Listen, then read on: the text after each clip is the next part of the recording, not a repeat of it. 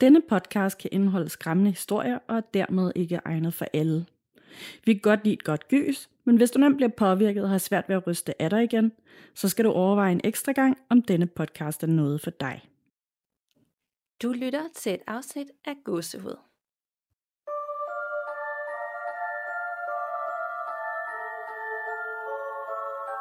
Hej Nana. Hej Danika. Og hej derude, og velkommen til episode 144 her en varm sommerdag. Ja, yeah, det er rigtig dejligt vejr derude, og det er jo egentlig ikke så spooky. Nej, overhovedet ikke. Og sidst, der sad vi jo faktisk sådan en sen aften, der var jeg sådan ret skræmt, men nu er det sådan, ja, en rigtig varm, lys sommerdag. Så men jeg har lidt på fornemmelse, at vi nok skal få skræmt hinanden og lytterne alligevel. Ja, det tænker jeg også. Jeg har i hvert fald valgt nogle rigtig, rigtig gode lytterberetninger til i dag. Oh, det glæder mig til. Ja, men øh, inden vi går til det, har du så oplevet noget uhyggeligt siden sidst? Øhm, altså nu er det jo ikke super mange dage siden vi optog sidst, så nej, det har jeg faktisk ikke. Kun for privatfronten, men det kan jo også være ret uhyggeligt. Men hvis man vil høre mere om det, så er det over i uh, den anden podcast, jeg har, der hedder Voksen Dating. Men på øh, uh, følelsesfronten og det virtuelle plan, så umiddelbart ikke. Og det kan jo også være en rar ting, når nu alt andet er kaos. Men uh, hvad med dig, Nana? Nej, altså jeg har heller ikke rigtig øh, oplevet noget her, og øh, har heldigvis ikke øh, noget øh, andet, der sådan lige går og spørger på den måde herhjemme, så det er egentlig også meget rart. Men det sådan eneste, jeg har øh, oplevet siden sidst, som er bare egentlig også faktisk lidt uhyggeligt, det er, at jeg har været inde og se den nye film Boogeyman. Uh, det glæder jeg mig så meget til at se. Det er snart min tur. Ja, og øh, det er jo den her nye øh, film, som øh, vi præsenterer i samarbejde med 20th Century Studios, og øh, ja, den er mega, mega, mega, mega god. Var du inde og se den i går aftes? Ja, det var jeg, lige på øh, premieredagen. Uh, ja, den, den har jo lige haft premiere her den 1. juni, så nu bliver den jo bare sprøjtet i biograferne. Så det er altså, hvis nu man skal ind og se den, hvis man gerne vil have det her gode gys. Og jeg glæder mig lidt til at høre, hvad du synes om den. Jamen, jeg synes virkelig, virkelig, virkelig, at den var fantastisk. Øhm, hvis man ikke har hørt de to foregående afsnit og øh, ved, hvad det egentlig er, det handler om det her, så er det en øh, ny film, som er en klassisk horrorfortælling bygget på Stephen Kings novelle af samme navn fra 1973. Og i novellen, der følger man karakteren Lester Billing, som opsøger en psykiater for at fortælle sin grusomme historie om, hvordan tre af hans børn blev myrdet af The Boogeyman. Men i filmen, så er det så psykiateren og hans familie, vi følger, og hvordan de bliver påvirket og udsat efter Lesters besøg. De hedder familien Sink, og de består af søsterne Sadie og Sawyer og deres far. Deres mor har desværre for nylig mistet livet i en tragisk ulykke, og de har alle tre rigtig svært ved at bearbejde sorgen for det. Lille søsteren, Sawyer, hun bliver bange for mørket, hvor The Boogeyman pludselig dukker op. Hendes søster tror ikke på hende, og da søsteren lige pludselig bliver overbevist, så tror faren selvfølgelig ikke på dem. Men The Boogeyman, han bliver bare stærkere og stærkere, og øh, snart så må de alle sammen tage kampen op med ham. Det vil sige, at den her film, den udforsker jo virkelig menneskets dybeste frygt, som ofte stammer fra angsten for det ukendte, og det handler mange af de skræmmende lytterberetninger, vi læser jo op, jo også tit om. Noget af det, vi kan mærke, som vi ikke kan se. Det vi ikke ved, hvad er, og det vi ikke har kontrol over. Og øhm, jeg var faktisk allerede i stemning, lige så snart vi kom ind i salen, fordi vi kom nemlig rigtig tidligt, og var de allerførste, da dørene til salen blev slået op. Og når man så allerede ved, at filmen handler om noget uhyggeligt, der foregår i mørke, så giver det virkelig også noget ekstra at komme ind i en stor, mørk og tom sal. Selvom der hurtigt blev fyldt op med andre gæster, så var det stadig ekstra uhyggeligt at se den i en total mørke på det store lærred, og med rigtig, rigtig god og høj lyd til alle de skræmmende lydeffekter, der også var. Jeg kunne godt forestille mig, at der var en del jumpscares. Er det rigtigt? Ja, der var rigtig, rigtig, rigtig mange jumpscares. Og der var også sådan en øh, uhyggelig underliggende lyd af monsteret i en stor del af filmen. Så det gav også bare sådan rigtig, rigtig, rigtig creepy stemning. Og øh, så var den bare virkelig, virkelig flot. Den var fyldt med flotte billeder, øh, og hele farvevalget og lyssætningen og selve kameraføringen, den gav virkelig nogle nervepirrende og intense oplevelser, du ved, der hvor at man ved, der lurer noget ude i siden eller et eller andet, men man kan ikke se det, fordi der er sådan filmet helt et nærbillede på, øh, på karakteren eller på et eller andet. Ikke? Så der var sådan virkelig, virkelig, virkelig masser af bygningen. Øhm, og udover sådan alle de der jumpscares, der var i filmen, så synes jeg, det hele var så nervepirrende, at jeg også blev forskrækket, da der var en af de andre i salen, der pludselig stak en arm op og jeg for at lægge den bag sig. Øhm, og der var en medarbejder, der kom for tidligt ind i salen til slut for at gøre salen øh, ren, efter at filmen var slut. Og det blev jeg også mega forskrækket over. øhm, og på et tidspunkt, der lettede jeg faktisk nærmest ud af stolen i total chok, fordi at der kom sådan to jumpscares lige efter hinanden. Det er man jo ikke vant til. Øh, det plejer jo at være sådan et jumpscare, og så kan man lige få nerverne ned igen, og så kommer det. Men her der kom det bare sådan bang, bang, lige rap. Det Ej, var godt. Øh, ja, det, øh, ja og, og selve historien er også bare sådan virkelig god og meget gribende. Øhm, det er virkelig en klassisk Stephen King-fortælling. Han er jo genial til at, at sådan ligesom, ja, lave en virkelig god, relaterbar øh, historie, som fanger en. Så øh, jeg kan virkelig godt anbefale, at man tager ind og ser den. Og øh, det giver altså bare virkelig det her ekstra øh, til gyserfilm i det hele taget at se dem i biografen, hvor man ikke bliver forstyrret af alt muligt hele tiden. Og hvor der også er mørkt og rigtig god lyd. Jamen, du sælger den så godt. Jeg glæder mig virkelig til det i min tur om et par dage. Men hvad med øh, den person, du havde med ind og se den? Hvad synes de? Jamen, øhm, jeg havde øh, min rigtig gode veninde med, som også er sådan rimelig hardcore ud i det med at se øh, gyserfilm, og hun synes også, at den var helt vildt god. Ej, hvor godt. Så en kæmpe anbefaling til alle jer, der lytter med. Skynd jer ind og se The Boogeyman i Vio. Den har lige haft premiere her i går den 1. juni. Og hive nogle andre gyser elskende venner eller bekendte med, og så få dig et rigtig godt gys i biografsædet. Nemlig. God fornøjelse. Er du klar til ugens lytterretninger? Det kan du tro, jeg er. Øh, og jeg har en øh, rigtig lang, jeg starter ud med her fra Anonym. Fedt. Hej gåsehud. Mit navn er X, og jeg har nogle beretninger, som jeg gerne vil dele med jer. Lige lidt baggrundshistorie. Jeg er i dag 25, snart 26 år. Jeg har siden jeg var lille boet i plejefamilie. Jeg vil sige, at jeg har aldrig tænkt tanken om noget spirituelt, men nu jeg hører jeres podcast, og efterhånden har hørt en 20-30 afsnit over den sidste uges tid, da den er så god, så kommer jeg til at tænke på nogle oplevelser, jeg gerne vil dele med jer. Om det er mareridt eller spirituelt, det ved jeg ikke helt endnu. Den første er den, som jeg skrev før, og i den her vil jeg komme med lidt flere detaljer. Det er en historie, som jeg tænker meget tilbage på den dag i dag hvor jeg mistede min mor alt for tidligt, da hun kun blev 45 år gammel. Det, der ligger til baggrund for hendes død, er, at hun er blevet opereret, og den operation gik så galt. Hun kunne ikke tåle narkosen efterfølgende. Det sætter nogle indtryk på mig og min plejemor, hvor min plejemor siger til mig, bare hun når at blive 50.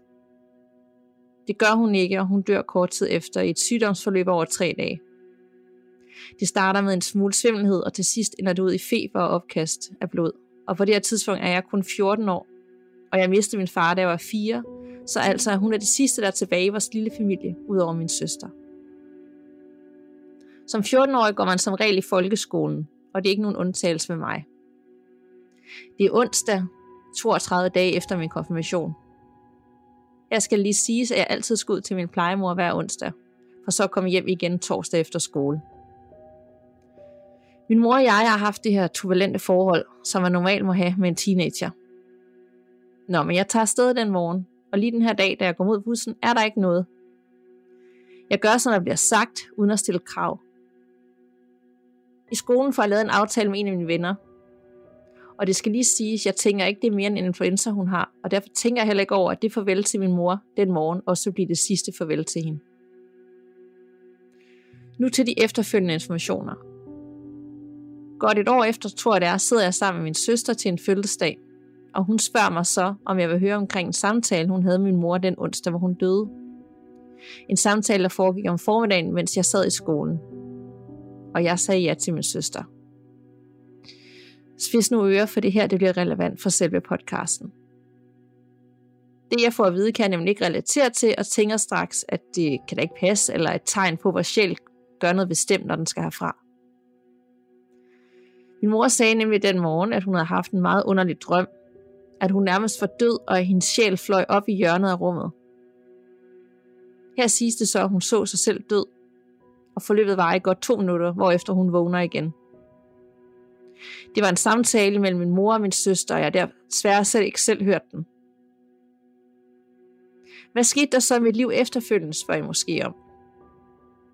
Som jeg nævner tidligere, har jeg aldrig rigtig tænkt, kunne det være noget spirituelt. Men mere, det var bare være mit hoved, der spiller mig et pus. Jeg kommer ud og bo fast med min plejefamilie, og her vil det lyde, at jeg oplever stemmer, men ikke hvilken som helst stemme. Jeg hører min mor. Hun kalder mit navn, og de mange gange til at starte med siger jeg ja, og så hører jeg ikke mere. Det skete på et tidspunkt, også hvor jeg stod sammen med min lillebror, som er den lillebror til plejefamilien, den yngste søn. Og han siger så til mig, hvem snakker du til? Og jeg siger, hørte du ikke stemmen? Hvor han så sagde nej. Den sidste gang, jeg hørte fra noget af den stil, er nok den underligste oplevelse, jeg har prøvet. Det er sent efterår, og jeg står på skolen en sen eftermiddag omkring oktober-november, og det er bælragende mørkt. Her står jeg så med samme, selv samme lillebror. Det blæser rigtig meget den aften. Vi skulle ud og optage et videoklip til et teaterstykke, som vi på den skole, jeg gik på, altid lavede op til juleferien, og satte lang tid af til det. De tre andre deltagere var blevet hentet, og her står min lillebror og jeg i cykelskuret og venter på min plejemor, altså hans mor. Jeg står og snakker med ham, men pludselig bliver jeg stille. Og her altså er jeg omkring en 15-16 år. Det er mit sidste år på skolen. Først hører jeg stemmen fra min mor. Hun kalder på mig. Jeg svarer ja, ligesom de mange andre gange, og så stopper samtalen der. Men lige den her aften var det ikke det eneste, jeg oplevede. Jeg hører bladene ude ved siden af cykelskuret. Men det er ikke det eneste, jeg hører. Jeg kan ligesom høre nogle skridt i bladene, som om nogen gik rundt på den anden side af det træværk, som skuret var lavet af. Jeg tror ikke, det var min mor. Og her er forklaringen, at min mor var nemlig handicappet i det, hun havde brækket ryggen for livet og ned. Jeg spørger så min lillebror, om han kan høre de skridt på den anden side, hvor han så siger, nej, det er sikkert bare bladene. Den dag i dag tænker jeg stadig, at det var noget. Jeg kan klart huske fornemmelsen af, at jeg føler mig overvåget og lyder af nogle gummisko i bladene. I ved den lyd, der kommer, når man går rundt i den. Kort tid efter kommer min plejemor og tager os med, og jeg skynder mig ind i bilen, da jeg er meget utryg ved situationen. Her kører vi så hjem, og jeg har aldrig haft den samme oplevelse siden, skønt jeg har hørt blade vivle rundt masser af gange siden. Nu vil jeg gerne komme ind på en anden historie, og her er vi stadig i mine unge år. Det er nat ude af min plejemor fra onsdag til torsdag. Og det her det er måske mere noget i stil af night terror eller de her søvnparalyser, som vi snakker meget om. Det er den første og sidste gang, jeg overhovedet har prøvet noget lignende. Men jeg husker det stadig, som var det i går. Jeg sidder i stuen en sen aften, og her ser jeg en film færdig og bliver bedt om at gå i seng. Filmen handler på ingen måde om det, I nu skal høre. Huset var dengang, det blev købt, delt op i to halvdele. Heriblandt en stald. Det er der køkkenet er nu, men her havde de tidligere ejere så lavet det om til et motorcykelværksted, da det blev købt. Mange år efter får de så endelig renoveringen færdig, og det er nu et køkken. Stort og flot, og der er kommet en del værelser ned ad gangen. Altså alt i alt en stor flot gård, der ligger på en forhøjning. Og kigger man ned, kan man se åen. Jeg sov op på første sal. Ved siden af mig har min lillebror værelse, og ved siden af ham min plejemor og plejefar. Så altså, vi er fire, der sover på første sal. Jeg går væk fra stuen for at gå ned og børste tænder, og derfor at lægge mig i min seng. Men jeg føler mig overvåget. Jeg slår hovedet fra og siger, at jeg har sovet der mange år nu. Og hvis der var noget, der ville mig noget, så havde de nok gjort det for længst. Jeg var let på virkelig dengang, og skulle for at være ærlig kun se et jumpscare for ikke at kunne sove en hel nat. Jeg får lagt mig i min seng, men det er nærmest som om, der er en, der holder øje med mig. Den her klamme følelse af, at man ikke er alene. Jeg bliver med at tænde lampen og kigge rundt. Der er ikke noget. Og jeg vælger altså så at ligge mig i min seng for at sove. Der går meget lang tid, men det lykkedes mig, da om sider at falde i søvn. Hvilket måske ikke var så heldigt, for nu kommer den uhyggelige del, som taget direkte ud af en gyserfilm. Jeg drømmer, eller gør jeg mund? For jeg befinder mig i en skov i en lysning. Dog er det nat, så lys er der nu ikke. Der er et telt. Jeg og to andre sidder foran et bål. Teltet er gul, og de to, jeg sidder med, er to af mine rigtig gode venner fra skolen. Den ene hedder Oscar, den anden Torben. Vi sidder og hygger os. Vi rester skumfidus over bålet og fortæller hinanden gyserhistorier. Torben laver et underligt ansigt, og så ser jeg ikke mere, da jeg konstant vågner den nat, fordi det føles som, jeg bliver kigget på. Når jeg vågner, tænder jeg lampen, kigger i rummet af mit værelse. Jeg slukker lyset igen og falder i søvn. Men lige meget hvad der sker, kommer jeg altid ind i den her drøm igen. Nu til det uhyggelige. Da jeg falder i søvn igen, er Torben væk fra drømmen. Så nu sidder der kun Oscar og jeg tilbage. Jeg nævner det for Oscar, der siger, at han aldrig har været med på turen. Vi sidder der, rester skumfiduser og hygger igen med gyserhistorier. Så vågner jeg igen. Samme rutine. Jeg tænder lampen, kigger rundt. Der er ikke noget. Jeg slukker og falder ind i drømmeland igen. Men nu er Oscar også væk fra drømmen. Så nu sidder jeg altså ved det gule telt helt alene. Ligesom før er det som om han også er fjernet fra drømmen. Som i at sovepose og det hele er væk. Ingen tegn på, at han har været til stede. Jeg vågner ikke igen, før chokket om, om det må have været en søvnparalyse, night terror eller bare mareridt. Det ved jeg ikke. Men i det fjerne kan jeg se et fodspor i mudderet, da det var uden skov, vi havde sat det her telt op i en åbning. Fodsporet var lidt dæmonisk. Ikke meget større end min egen fod, men det havde tre tæer med svisse klør på. I drømmen sidder jeg og kigger rundt. Jeg vælger så at gå derover. Og så går bålet ud. Og det er nærmest som, der nu er kommet en sort væg af ingenting, der hvor bålpladsen var. Jeg vender mig rundt, og i mørket kan jeg så se to gule øjne. Så nogen befandt sig altså inde i mørket, hvor bålpladsen havde været for bare få sekunder siden. Øjnene kommer tættere på, og nu kan jeg så se et blåligt skær i noget pels. Væsenet har et nærmest hjorteskelet hoved på, og nu begynder jagten. For jeg løber i drømmen, og jeg løber rigtig stærkt. Men det føles som om jeg løber og løber, kommer ingen vejen.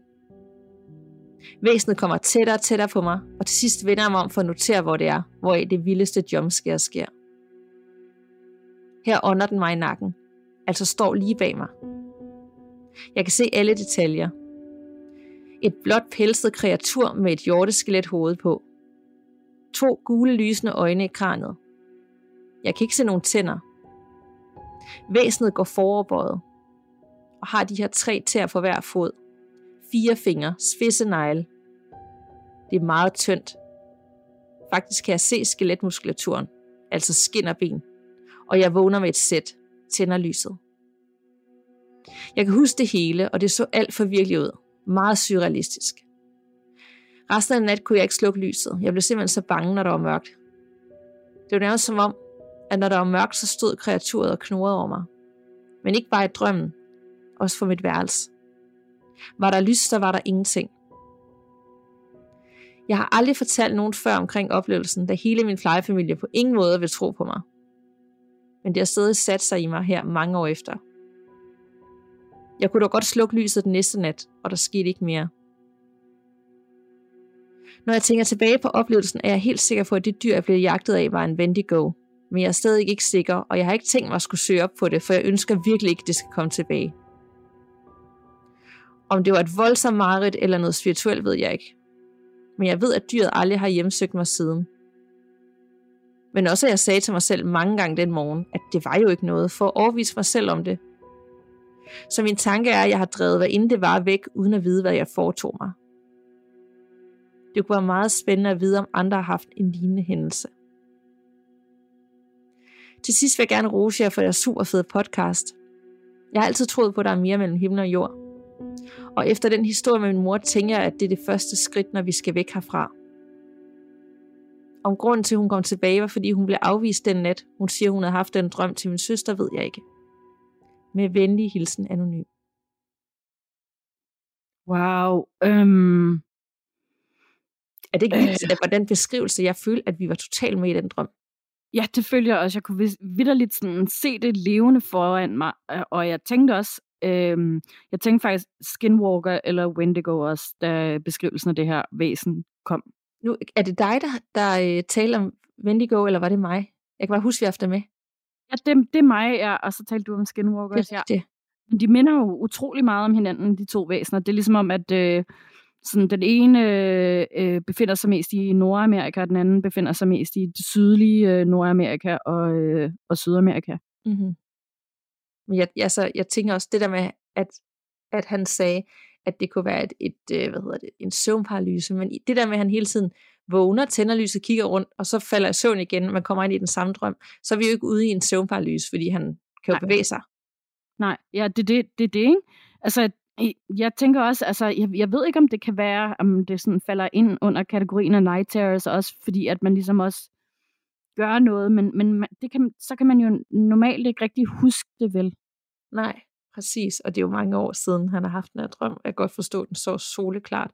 Og vildt, at vi så os og lytterne er de første, der egentlig får lov at være en del af det, fordi man, det har været en voldsom oplevelse, men omvendt så tør man nærmest ikke sige det til nogen, fordi tænk hvis folk, ja, hvad de vil sige, eller det, hvad de vil tænke om det. Ja, det forstår jeg virkelig også godt. Altså, jeg har også prøvet det der med at sådan kunne vågne op flere gange, og så kom, falde tilbage i den samme drøm, fordi man sådan kun vågner kort. Men det der, det er jo også, altså også det der med, at så forsvinder den ene ven, og så forsvinder den anden ven. Det er sådan meget... Øhm, altså, Gysagtigt. det er, ja, det er virkelig sådan en gyserfilm. Ja. Uha. Det, jeg tænkte nemlig også, at, øh, at det lød som et eller andet taget ud af en, af en, en meget spændende gyserfilm. Og øh, også en, en virkelig sørgelig øh, start for den her beretning med faren, der dør, når han er fire, og moren, der lige pludselig dør, og, øh, og den beskrivelse, moren eller har haft eller oplevelse med, at hun har faktisk drømt og set sig selv død, altså natten for inden hun så dør samme dag, ikke? Ja, det er virkelig, virkelig uhyggeligt at tænke på. Og der tænker jeg helt klart, at, øh, at der er noget om snakken, at nogle gange så har man en fornemmelse i kroppen, eller ved, der skal ske noget, og derfor så får man en oplevelse af, at det her det skal ske snart. Og man ser det hele udefra, og nærmest svæver op over sig selv. Det tror jeg helt klart også. Det har vi jo også hørt flere gange med nogens øh, bedsteforældre, der på en eller anden måde godt har vidst, at de skulle væk Ja. snart og sådan noget, ikke? Ja. Ja. Så både en, en, en sørgelig og, og uhyggelig beretning, og vi er meget taknemmelige for, at øh, han ville dele den med os og lytterne. Meget, rigtig meget. Tusind tak for den. Jeg er klar til den næste. Dejligt. Den kommer også fra en anonym. Hej gåsehud. Først vil jeg sige, at jeg gerne vil være anonym. Og så vil jeg sige tak for nogle til tider uhyggelige gys. Min første historie er cirka 35 år gammel. Min veninde skulle være alene en fredag aften. Dog heldigvis ikke fredag den 13. Men hun inviterede mig og en anden veninde til spisning og hygge. Vi valgte at spise aftensmad ved sofabordet, så vi kunne se tv imens.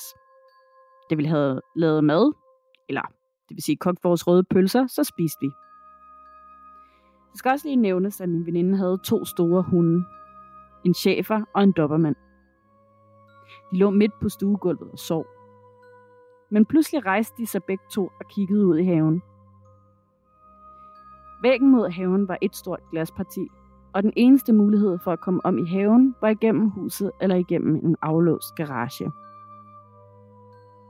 Begge hunde fulgte noget fra venstre mod højre, samtidig med at de småknorede.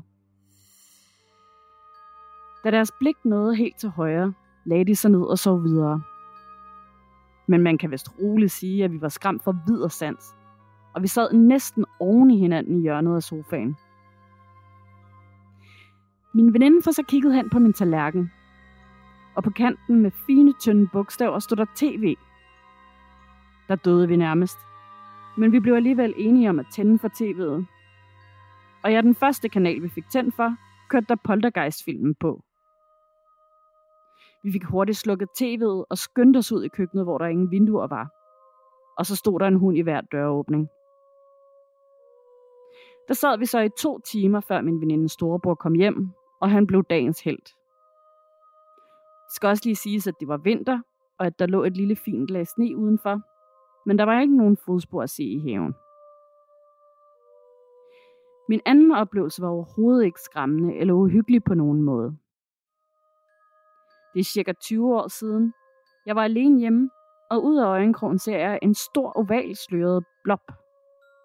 Det er den eneste måde, jeg kan beskrive det på, for der var ikke nogen kropsform på nogen måde. Men det var ikke skræmmende overhovedet.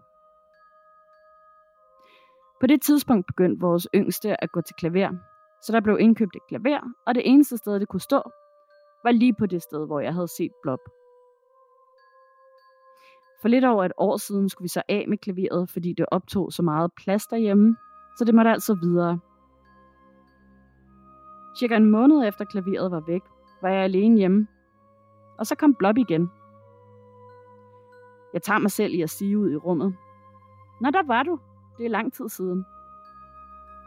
Og det var først efter, jeg havde sagt det, at jeg kom i tanke om, at jeg faktisk var alene i huset. Jeg er ret sikker på, at det er min mormor, da jeg har drømt engang, at hun har sagt, at jeg ikke skulle blive bange, hvis hun kom forbi. Min tredje historie. Det er ikke helt min historie, men faktisk min nieces. Nytårsaften 2019 står min familie og jeg i den situation, at vi skal tage stilling til, om der skal slukkes for min fars respirator. Det var nok i sig selv den værste oplevelse, jeg nogensinde har oplevet i mit 49-årige liv. Da vi på skift er inden for at sige farvel, siger jeg, at det er okay, hvis han kommer forbi. Det må han gerne. Cirka 6 måneder efter er min niece til kropsterapi, hvorpå hun bryder ud i gråd og spørger min terapeut. Er min morfar her? Ja, det er han, svarede hun. Terapeuten var en af mine gamle klassekammerater fra folkeskolen, så hun kender godt mine forældre. Hun skrev endda for at kondolere nytårsaften et par timer efter, at han var gået bort. Og det tænkte jeg ikke lige videre over på det tidspunkt. Men det har jeg godt nok tænkt meget på bagefter. Det var alt fra mig for nu. Hilsen anonym.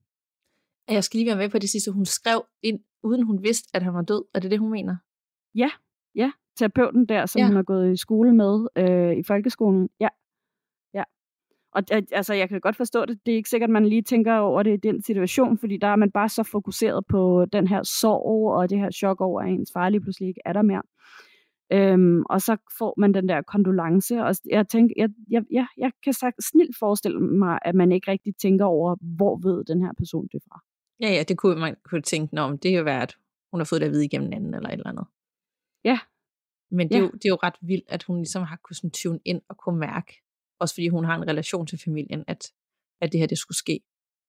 Ja, det tænker det, altså, jeg også, ja. Det, det minder mig lidt, eller i hvert fald noget sådan, altså, for, for en måneds tid, halvanden måned siden, der øh, stoppede jeg en, eller der var en relation, der stoppede, jeg var i. Ja. Og det var ham. Og der, der Frederik, som er min gode ven, og som vi også har haft med i podcasten, han, ja. han sender mig så et screenshot, hvor der står, prøv at se, hvad jeg skrev. Har jeg fortalt det her nu? Det tror jeg ikke, nej. Nej, okay. Han sender mig et screenshot af sine noter fra tirsdagen, det her det skete om torsdagen, og der stod, X gør det færdigt med Danika øh, om aftenen i sofaen. Okay. Og det, og, og det havde han skrevet sådan tirsdag, det har været den 2. maj, øh, i sine noter, og så ikke tænkt over det, fordi det sender man ikke lige til nogen, når nogen Nej. ser nogen. Det var sådan lidt, okay. så du Men så, det, så, ja, så skal du lige. Så sker det her, og så siger han, prøv at se, hvad jeg skrev øh, tirsdag aften. Og så var sådan, what the fuck. Øh, og så spurgte jeg ind til det, hvordan, og så sagde han, det var bare kommet så sådan syg, når han var inde i sådan omvendt akvariekugle, og så det sådan, hvordan at vi sad sammen i sofaen, vi grinede, snakkede, og lige pludselig ændrede stemningen sig. Øh, og, så, og, han, og jeg havde slet ikke fortalt, hvor det var sket, eller hvordan jeg, du ved, jeg var skrevet det slut. Ja. Det er fandme freaky, altså. Det er så freaky, altså jeg forstår ikke, altså Frederik, at det er for sindssygt. Og det er jo tydeligvis mange, der har den der fornemmelse eller kan, men jeg er virkelig glad for, at man så ikke får beskeden. Selvom jeg inderst inde, og min intuition godt vidste, at det skulle ske, så er jeg glad for, at man ikke siger, hey, jeg har for fornemmelsen, at det her det sker om to dage. Prøv lige at freak nogen ud, ikke? Altså, jo, det, det, kan man jo ikke, det kan man jo ikke sige til folk. Man kan ikke blande sig i, hvad der skal ske.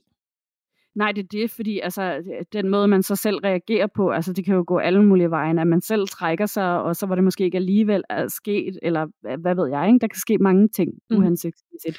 Præcis, så et eller andet sted bekræfter mig i, hvor, øh, hvor vild en, hvor vild universet er, og hvad nogle mennesker øh, evner, øh, som jeg slet ikke forstår, og at, at det bare bekræfter mig i, at, øh, at jeg tror på det her, og at man at sådan hele den her universelle energi, og det du sender ud, får du retur og sådan noget. Det er bare nogle gange så sådan et, wow, hold op. Altså, det er ikke bare mit hoved. Nej, det er virkelig vildt. Så, øh, så jeg kan godt forstå, at for lytteren her, så bagefter var sådan, what? Øh, det var godt nok vildt. Og den der blob, hun havde set, altså tænker du sådan, at det var en orb, eller mere de der lysende kugler, vi har tidligere talt om?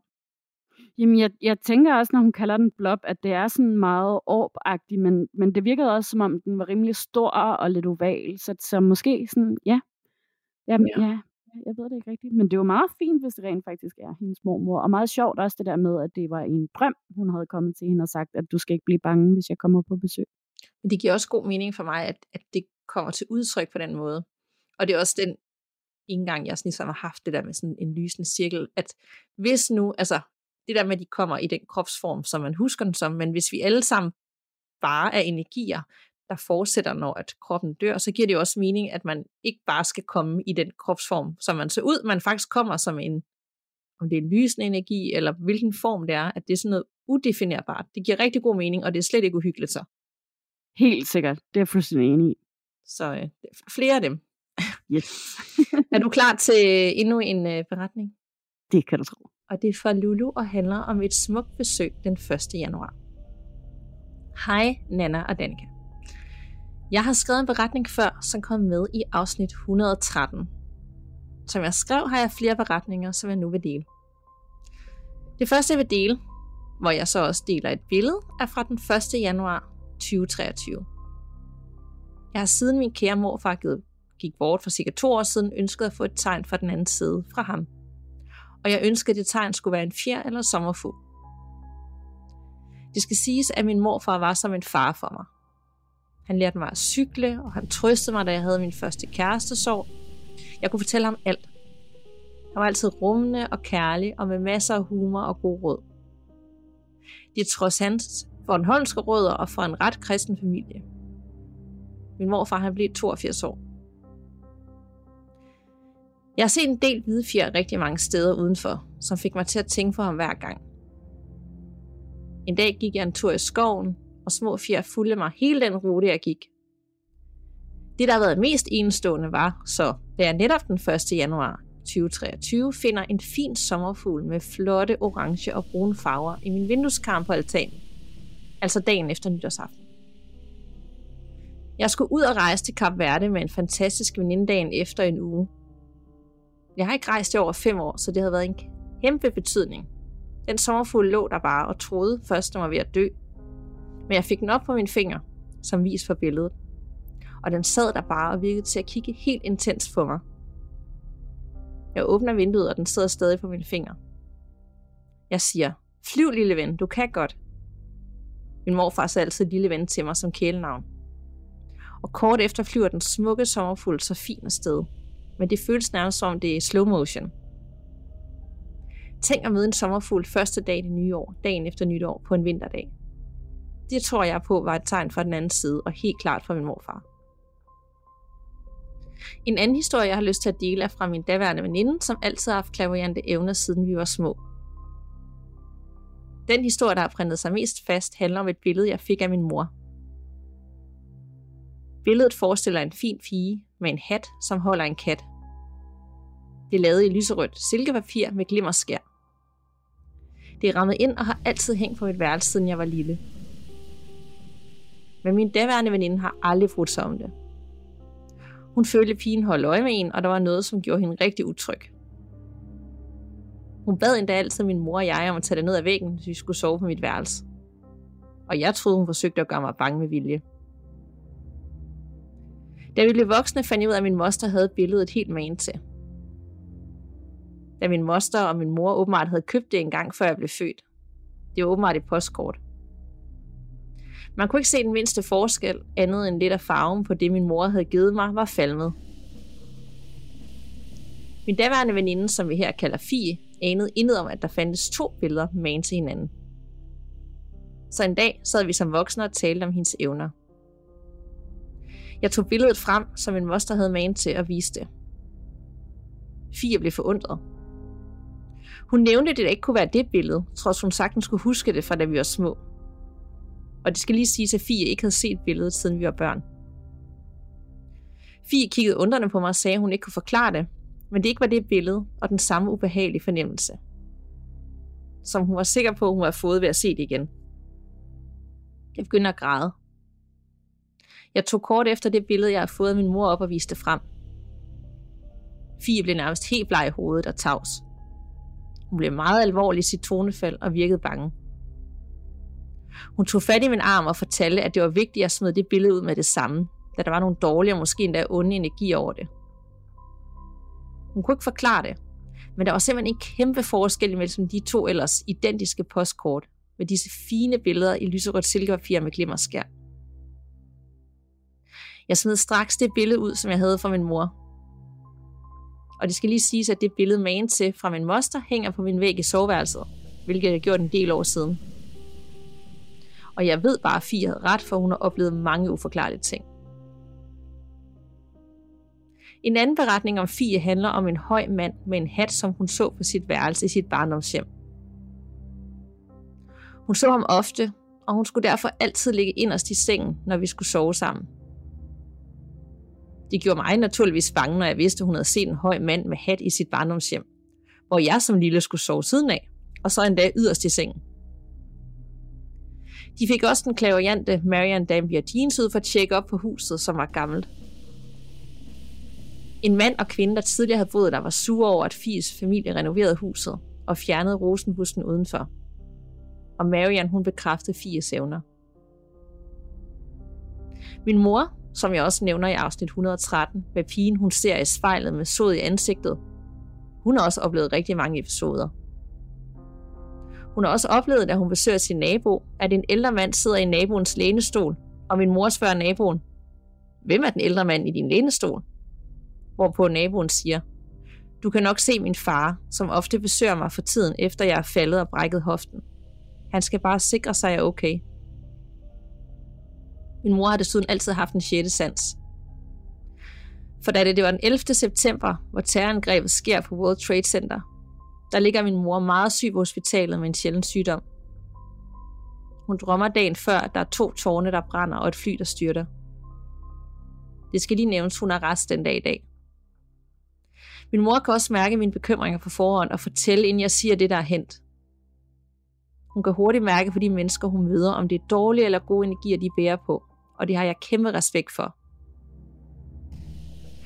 Vi har også oplevet, at da vi hørte Nick og Jays sang, når et nyt lys slukkes, så tændes der et nyt, at her tænder og slukkede vores lys, hvor man ellers skal trykke på en knap på gulvet. Det skete også i vores rækkehus i Bolholm, hvor den gamle borg går brændt ned for 100 år siden. Her boede vi dog på den ene af de andre veje. Jeg har nok været cirka 19 år.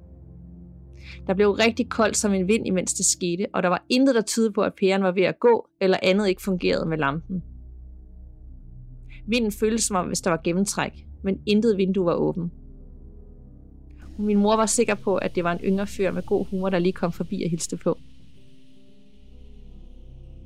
En anden oplevelse, jeg gerne vil dele, var fra da jeg havde min første kæreste. Ham og hans forældre flyttede i et nyt hus. Men jeg følte, der var så mørkt og koldt, og jeg kunne aldrig sove. Jeg blev forstyrret hele tiden. Togskinneren var nærmest haven til huset, hvilket jeg heller ikke brød mig om. En dag, da hans mor lavede mad, hørte jeg trin ned fra deres kælder.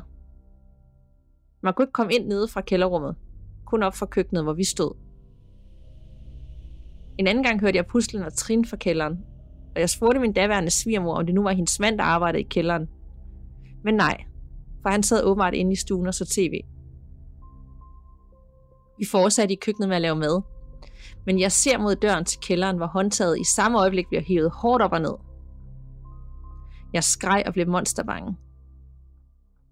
Min daværende svigermor tager det utrolig cool og går hen og åbner døren.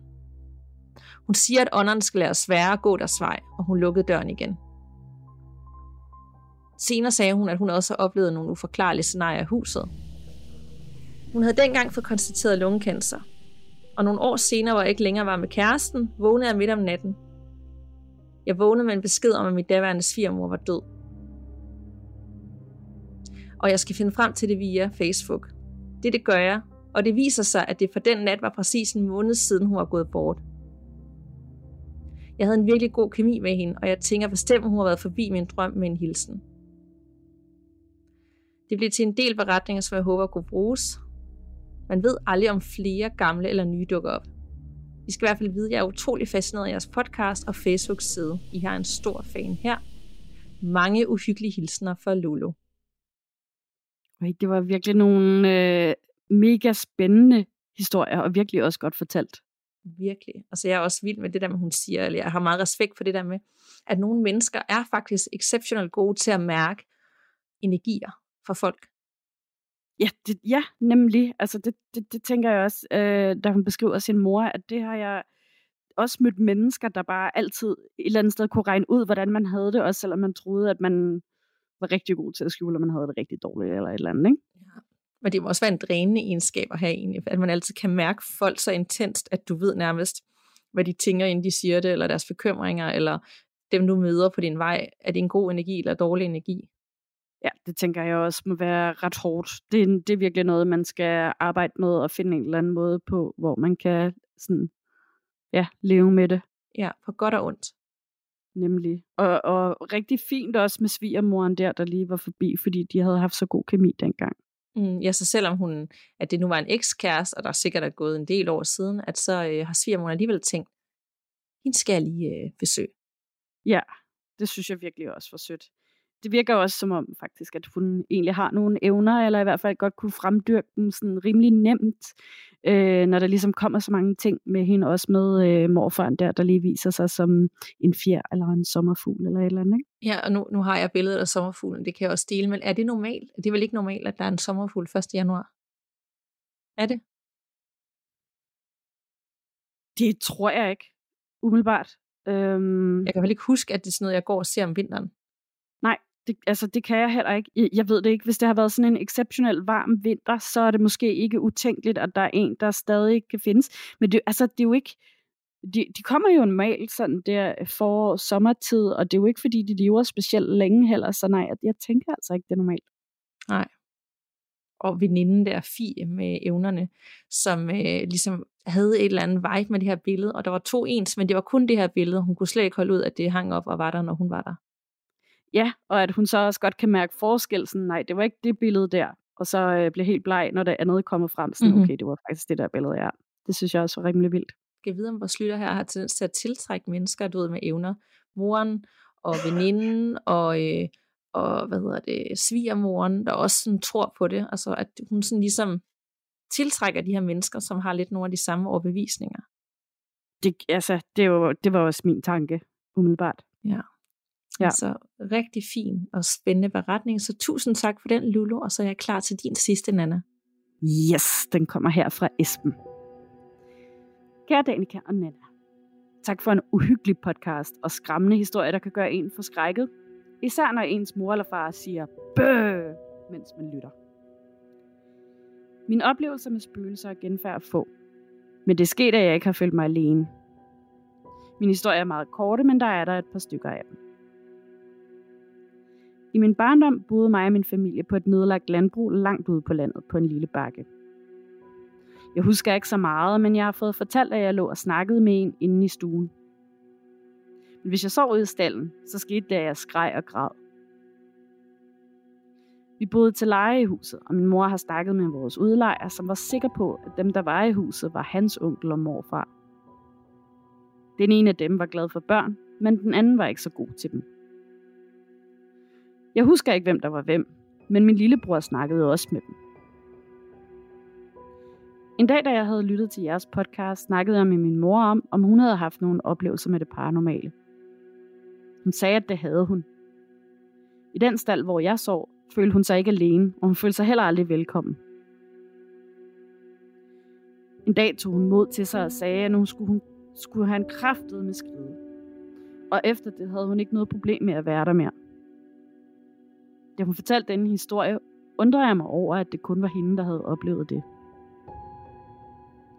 Men nu til mit møde med et spøgelse. Da jeg gik i 5. klasse, blev vores hund desværre meget syg og skulle aflives. Jeg havde det meget svært med at skulle aflive hende, og jeg begyndte at bede i perioden efter. En meget tidlig morgen vågner jeg ved, at det føles som om, at der er en, der ligger oven på mig. Det føles som sådan en slags trykken. Jeg sagde sådan lidt halvvågen. Far, er det dig? Men jeg kiggede over på døren og kunne se, at den var lukket. Da jeg vendte hovedet, kunne jeg se en sort tåge, som lå oven på min mave. Jeg følte ikke, at det var skræmmende, men det føles rart. Jeg vil ikke sige, at jeg følte nogen form for energi, men jeg var nok også bare meget træt og var nok ikke helt vågen. Efter jeg stod op, blev jeg 100% sikker på, at det var Mini, den hund, vi havde aflivet, som lagde sig oven på mig, som en Bernesende plejer at gøre. Min mor sagde, at hun også havde set Minis hale gå forbi, og at Basse, den anden hund, var længere nede i haven, så det kunne ikke være den. Min mor mente også, at Mini ventede her til Basse også skulle rejse herfra. Og der gik heller ikke lang tid, før han også blev aflevet. Han blev helt skør, efter Mini var blevet aflevet. I det hus, vi boede i, var, var vores værelser ovenpå, og hver gang jeg skulle op ad trappen, følte jeg, at der var en efter mig.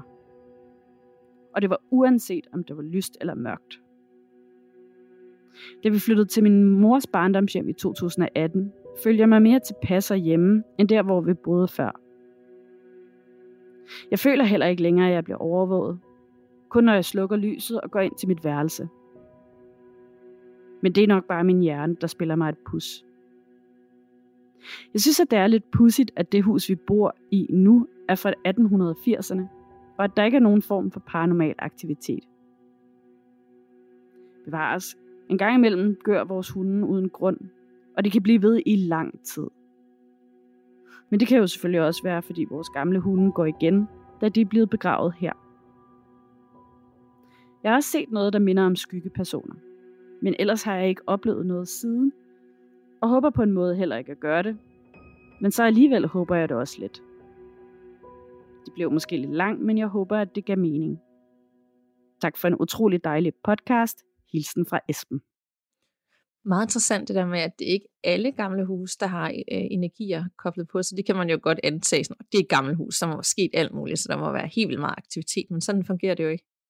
Nej, åbenbart ikke. Det, det synes jeg også er ret interessant. Jeg kan nemlig også godt lide den der sådan overraskelse over, hvorfor er der ikke noget her, når der er sådan et gammelt hus. Ja, omvendt så kan Nybyg, som ikke er ret gammel, her har vi jo hørt nogle vilde beretninger fra. Det kan være rækkehus, der er 10-20 år gamle, og så er der helt vildt meget aktivitet.